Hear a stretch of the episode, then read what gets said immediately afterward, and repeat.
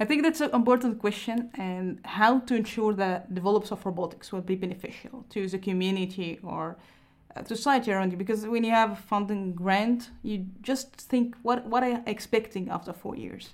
How do you approach this question in your lab?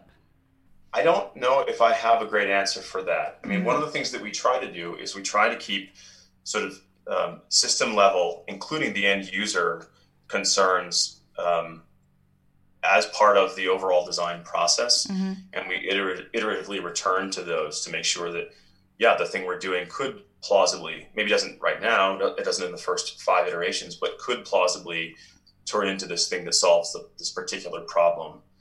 Um, in fact, I think uh, I saw a talk that George Whitesides gave um, at, uh, at MIT a couple of years ago. Yeah. He talked about um, what's this thing called? A Pasteur's Quadrant.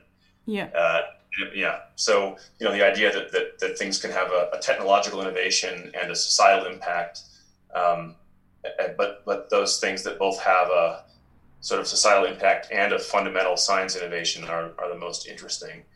And I, what I took from his talk is that he was encouraging engineers to really be focused on that part of the quadrant, or at least be, be more focused on the, um, the end user to mm-hmm. make sure that what we're doing is actually useful in the long run and not just um, interesting to us in a narrow sense. Yeah. But yeah. I don't know if I have a formula for it or, a, or a, an approach other than to just try to keep those uh, end goals, um, you know, sort of front of mind, uh, not all the time, at least uh, periodically during the design process. Mm-hmm.